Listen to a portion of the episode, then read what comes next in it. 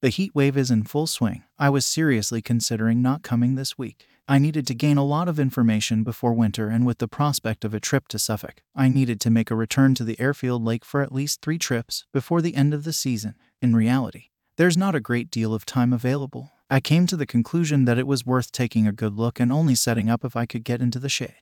I needed to get there as early as possible to be able to get set up and avoid the heat of the day. If I could find the perfect swim and be all set up by 9 a.m., that would be perfect.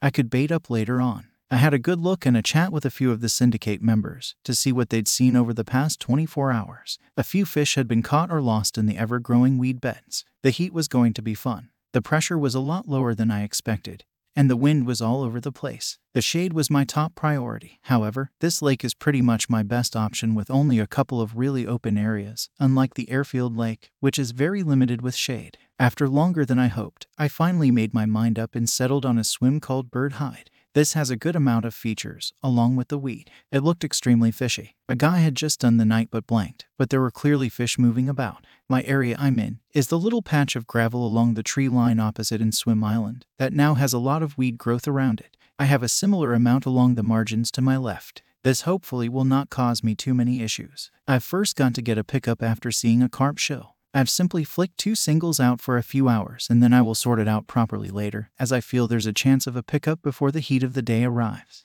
The beauty of this swim is that the car is just behind the swim, plus, there's plenty of shade about. I love my syndicate water, it's full of wildlife and strange goings on. I sorted out the spots and spombed out my bait, and then rested the swim for a couple of hours. I had a couple of disasters with the spombing, but it's all good fun and happiness to everyone from time to time. I then headed off around a fellow syndicate members swimming for a few hours, headed back at about 16:30, flicked the rods out on the spots, and then set about getting dinner on the Weber. It would be macaroni and cheese from Aldi tonight, which is absolutely fabulous. Once that's all sorted, it will be hopefully a lot cooler in time to finish off sorting my lights out, etc. in the bivvy for the coming night. There wasn't much of a sunset last night, but it did look lovely, and by then, the temperature was really cooling down. Happy days. Let's hope tonight brings me good fortune. I started getting liners on both rods around 3 a.m. This continued until about 5 a.m. when finally the left hand rod was away with a hard fighting carp. It came through the channel in the weed and then started to really give me the runaround for a good 10 minutes before it finally made it into the net. I'm happy with that start on the first night 20 pounds on the noise according to my digital scales. The rod was soon back out, and I grabbed some very needed sleep until about 7 a.m. It's going to be yet another hot one, and I'd spotted a big problem heading my way. A giant weed berg was drifting in front of my swim. This will be a huge issue to deal with. I hope the northeast wind will help, but it's looking like the undertone of the water is moving it right into my swim, and that amount of weed is pretty impossible to deal with. It wasn't there yesterday and is still on the move. The wind has done its job. The weed is on the move back to where it came from. I'm hoping it finds something to attach itself to, otherwise, when the wind swings around later today, I could be in trouble. I'm glad I'm tucked away under the trees for a high percentage of the day. With the cool, northerly breeze, it's very pleasant.